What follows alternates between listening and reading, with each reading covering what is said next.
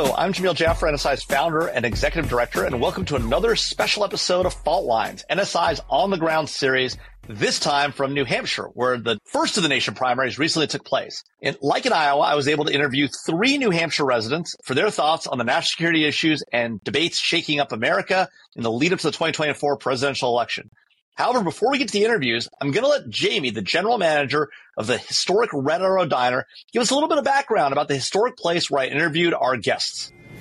All right, so Jamil Jaffer here with NSI's Fault Lines podcast. We're here in the famous Red Arrow Diner in Manchester, New Hampshire. It is election day in New Hampshire, the Republican primary 2024, and I'm here with Jamie. Jamie is part of the diner team, and she's going to tell us about some of the history of the diner because this is literally a historic place.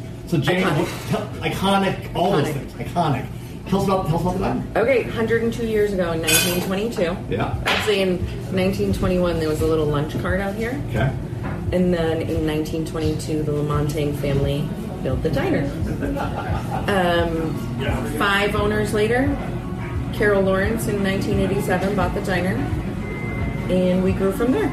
Talk to us about what happens. Has the diner always been the place to come for political people? Since I've been here, Okay. in, in recent history, correct. It's always been the place to come. You can't be a president without walking through that door. Is that right? That's right. That's the rule. That is the rule. Okay. And what happens during election season? Like, what does does the does the dynamic of the diner change? Uh, do the people change? Does a lot of people from out of town? A, a little bit. So most of our regulars who don't want to be a part of it will avoid us for a week or two, or come very early. How many, do you have a lot of regulars? A lot. Yeah. Do they come in just for the food? I would say not. They come in for the culture as well. Is that right? Yeah. Tell, tell me what, what do you mean by the culture? Um, so this is very different. We are tiny. So when you walk in here, you can't get we can't get away from you. You can't get away from us. We're gonna become friends. I'm gonna. There's people here who know way too much about me, and I know way too much about them. Yeah. and and do you see people like start conversations who never met each other at, at All the door? time. You can't make it stop. When you sit at the counter, Yeah. it's like you're sitting at a bar without alcohol. But everybody's friends. Do people get in arguments? Sometimes, but usually it's kept casual. Usually it's kept casual. There's been some arguments, but they usually don't escalate. And do people talk politics when we're when politics is not in season at your counter? All the time, Even when it's on season. even when it's not season. So politics is on, Politics is At the always on the menu here. All right. Okay. and um, when it's in season, does the conversation change when it's about politics, or do you hear less of it because people don't want to talk about it? So this this go around, it depends. So it depends. We will have a wave of all media coming to eat, and nobody's talking politics. Because they don't want to get covered. They're done. Oh, they're, They're done. They're on break. They're done. But then when the next wave comes, that's all you hear. Yep. So when it's politics season, is it like campaign volunteers? Is it candidates? Is it you mentioned media? Is it like who is it that comes through? Everybody. Everybody. You wouldn't even believe it. The only, so this go around, including all the people that have dropped out, the only person I haven't met is Pence. Really? That's it. Wow. Yeah. All of them. Every single one. Including like the sort of the random candidates nobody's ever heard of. Correct. Okay. Correct.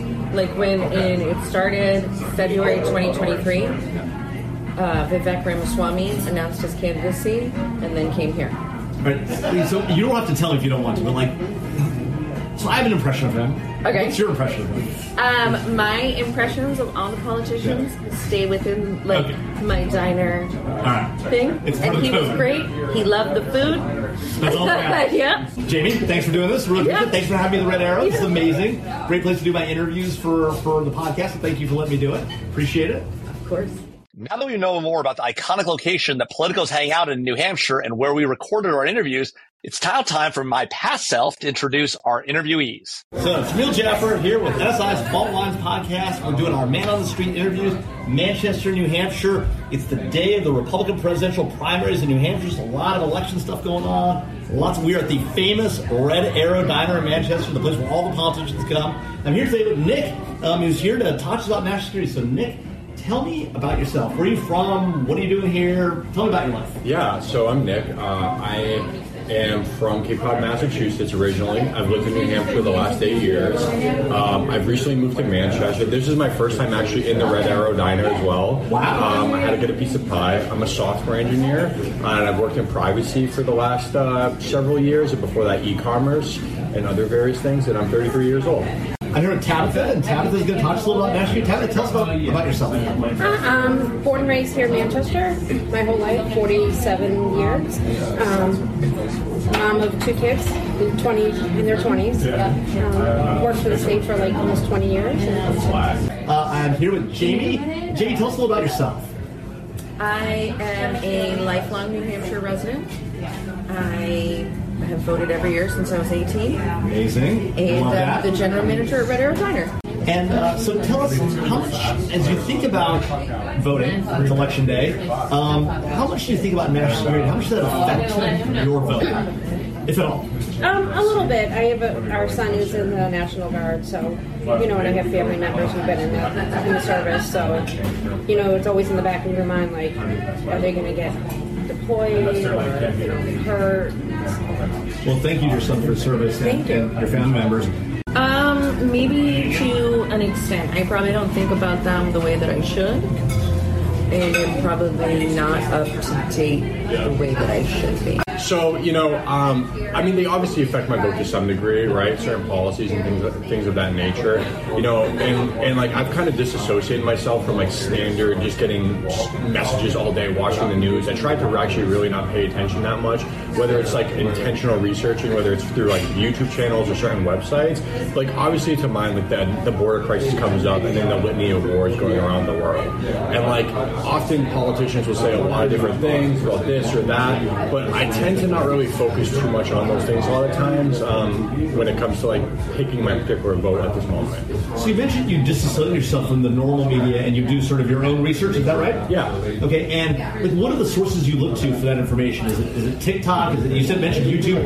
Are particular channels? And what, where, do you go for your news? You know, so like I've really been more into like human rights type of um, like I've really been focusing honestly not that much on international news, on domestic news, so much in the U.S. And there's actually a YouTube channel called Channel Five uh, that I really like, and it kind of explores a lot of like the hardships going on in the United States, where there's the mortgage crisis or a lot of the fentanyl crises and huge uh, homeless populations stuff we have all over the country, even as we, you can probably see here in Manchester. And those are a lot of things that I, I've really been focused on. You know, so so much. Stuff. I won't say like the foreign policy stuff is above my pay grade. You know, I'm really into like privacy law and a lot of that um, that type of policy that's going on in the world as like other people are being violated and data has been collected and, and just exploited every single day.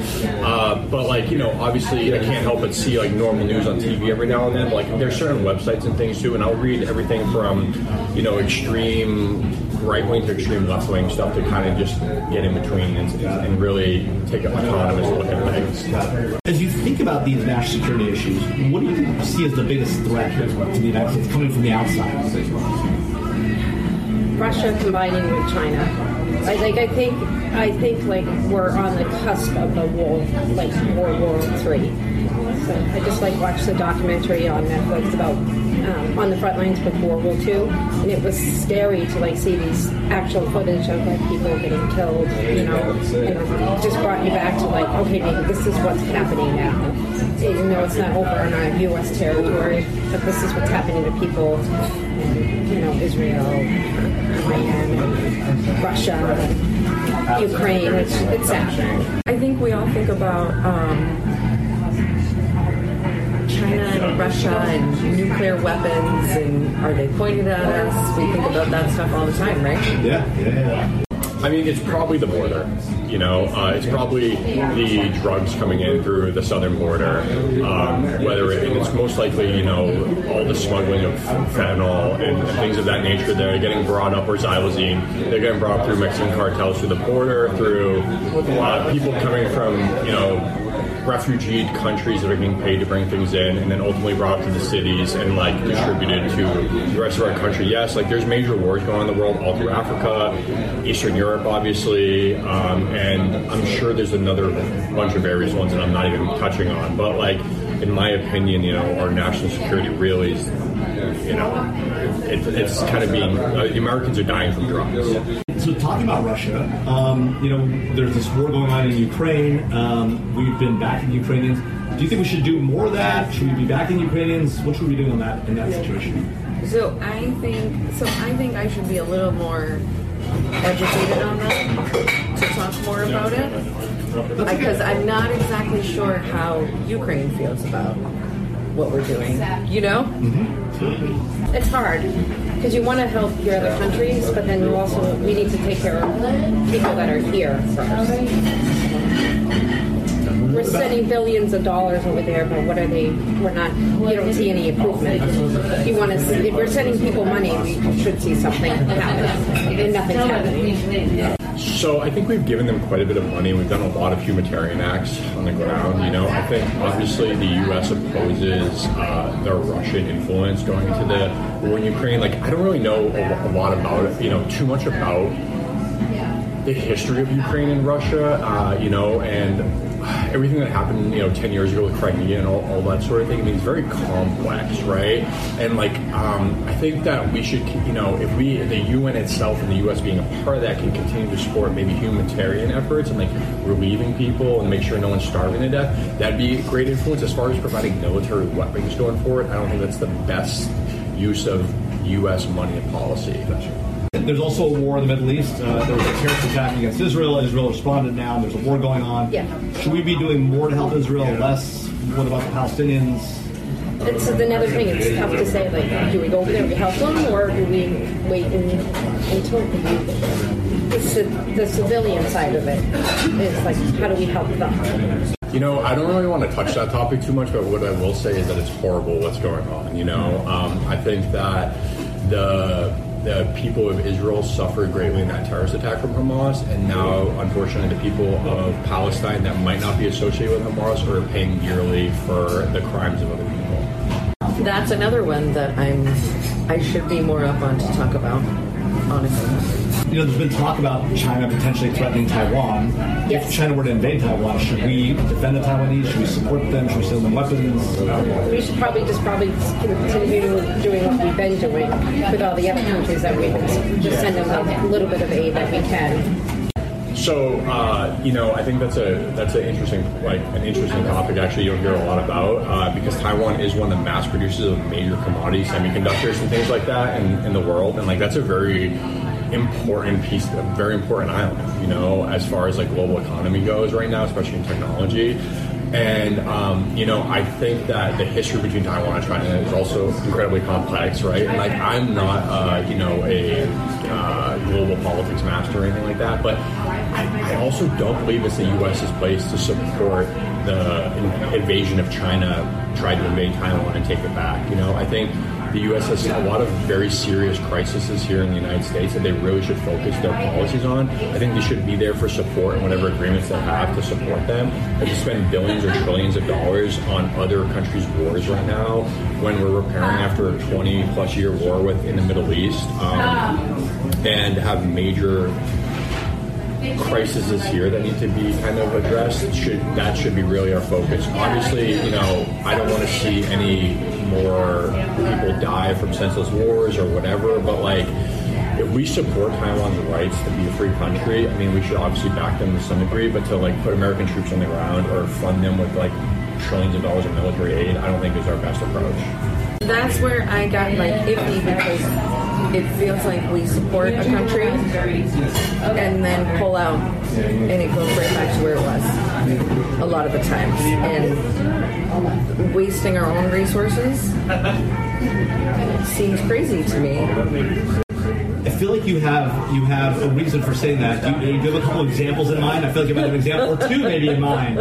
I bet I know what they are, but Um, well, as I said, my husband is a veteran and has had a deployment. And I feel like it's upsetting to a lot of veterans that were in Afghan, Afghanistan and Iraq that now it's like what they did was nothing. And a lot of the times they did a lot of good, but we're only reporting the bad that's happening. So, do you feel like the, the, the situation in Afghanistan and Iraq is it is it because we've left that, that it's gone backwards, or should we have stayed? Is something, or was, was it the way we left? Um, or is it something else? Should we have never, should we just never have gotten in? There was I, I really wish that I had the answer that feels right to me, but I don't. Um, I think the way that we left was a little too quick. Like just grab up and go. But other than that, I wish I had an answer that would even make me happy. You mentioned uh, your husband and his his uh, his colleagues that served um, in, in Afghanistan. I think you're probably talking about the Afghanistan withdrawal. Yeah, yeah. Yeah. Tell us about sort of the people in the military's reaction or military families' reaction to the way we left, because I sense that you had a reaction. Yeah, that it was like, how? Why are we? Why are we just letting them take back over? The it's just the Taliban's back, you know, like. And after all the friends that were lost in there, was very upsetting for that to happen. Do you worry about Iran? I mean, Iran's been in the news a lot. Do we? Do you worry about Iran, the Red Sea, all the stuff going on with the ships? Is that any of that worry you? I don't really. You know, uh, I actually worry more about uh, like Iran and other countries like that, probably with cyber warfare um, and and things of that nature, and like uh, that. That's kind of more where I often think of. A lot of times, like people get so influenced nowadays from psyop type of algorithms that they're not even really sure if they're seeing. We've all been exposed to them, um, and you know, those are the things that, that I I actually would, worry about more. Obviously you know, blockade of oil or like potential nuclear threats for Iran has been like on the table probably for like 40, 50 years. Um, so not necessarily. I mean, I think there's more fear that Iran would help back Gaza and cause a, I mean, the Hamas and cause an all-out like real serious war in Israel, uh, which then I feel the U.S. would probably feel pretty obligated to get involved in and put American troops on the ground. That's my more more fear with Iran. I do to a certain point, but not to the point where I'm like, they're going to make it over here. They don't have like that strength in my eyes, is how I feel. I worry more about China and Russia coming over here. You do. Yeah. And do you worry about like like potentially them them attacking the land of the U.S. or do you mean with, with, with missiles and the like? Yeah, I think, you know, that's what I feel. We don't have a strong president at the moment, so and they see that see us as weak. That's why you're seeing all this stuff. This this is how, just how I feel. You're seeing a lot more of this because here we have a weak president, and let's go over there now. Let's try to attack all these little countries because what's the United States going to do? Oh, they're just give us money. You know, the little countries' money. They're not going to get involved. It's interesting you mentioned the, the, the term being weak. Do you think that when the U.S. is weak that we are more vulnerable as a Yes. result? Yeah. And do you feel like we've been weak for a long time? Is that a recent development? I think I think probably in the last ten years we've become weak. The last how long? Probably ten years. Ten years. Yeah. And what, sh- what should we be doing about that?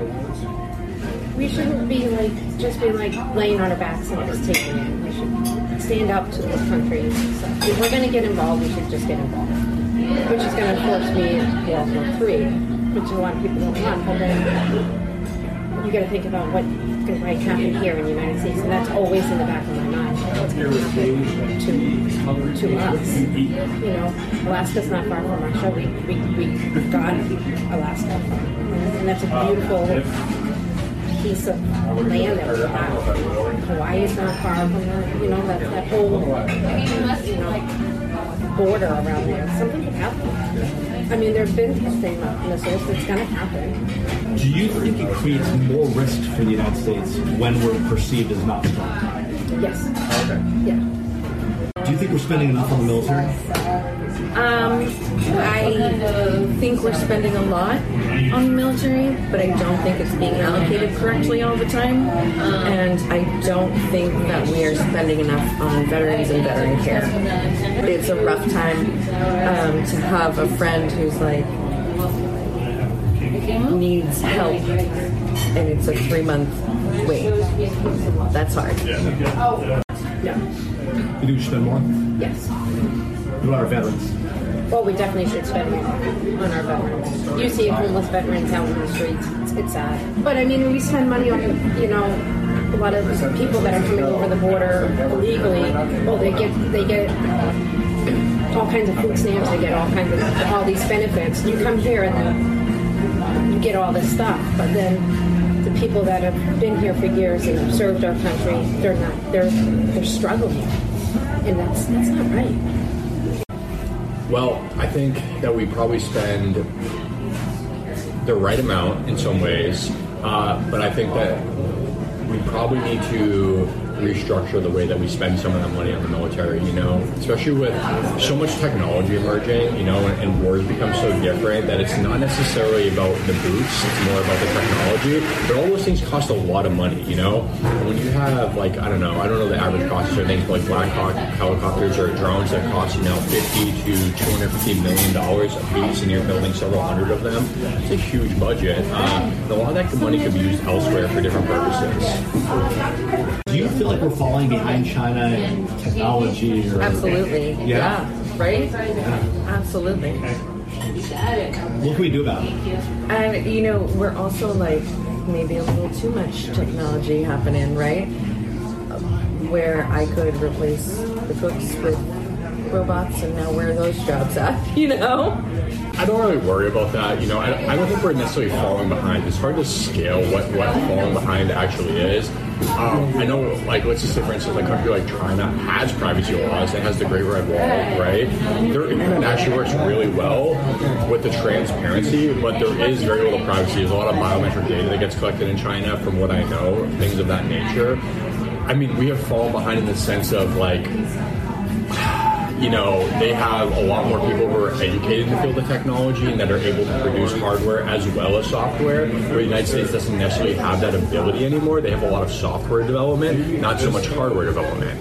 And like that's where we, we start to lose the battle a little bit in the ground. And with AI coming to market, um, I don't think we really understand as humans like the implications that that could have. I think it's kind of like man finding fire, and this is just we've just found fire.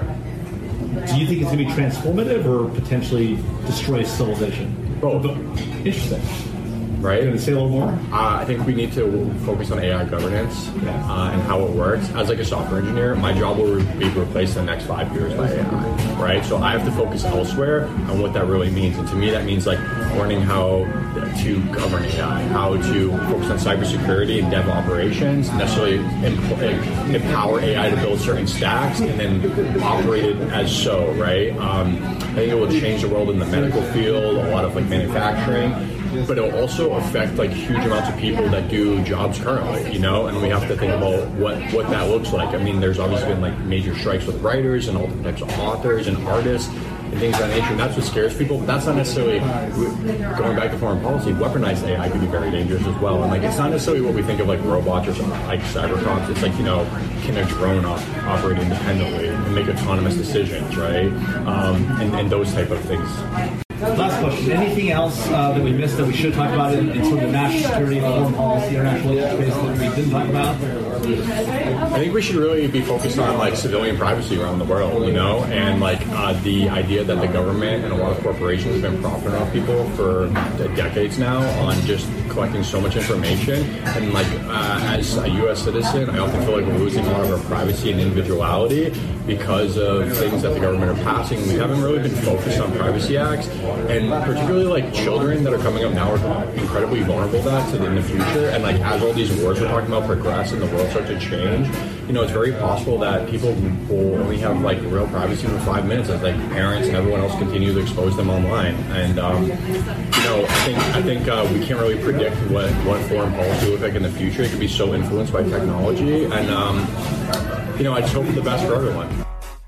And that's a wrap. A huge thanks to our guests, Jamie, Nick, and Tabitha for taking time out of their busy days to participate in our interviews. And another thanks to Devlin Burney, Claude Jennings, and the NSI staff for the help in producing today's episode. Tune in on Friday, February 2nd for the Fault Line team's reactions to the answers to these interviews. Fault Lines is now on YouTube, so please check out the videos of all of our interviewees and this episode. And if you like what you see or what you heard on podcast, be sure to rate, review, and subscribe.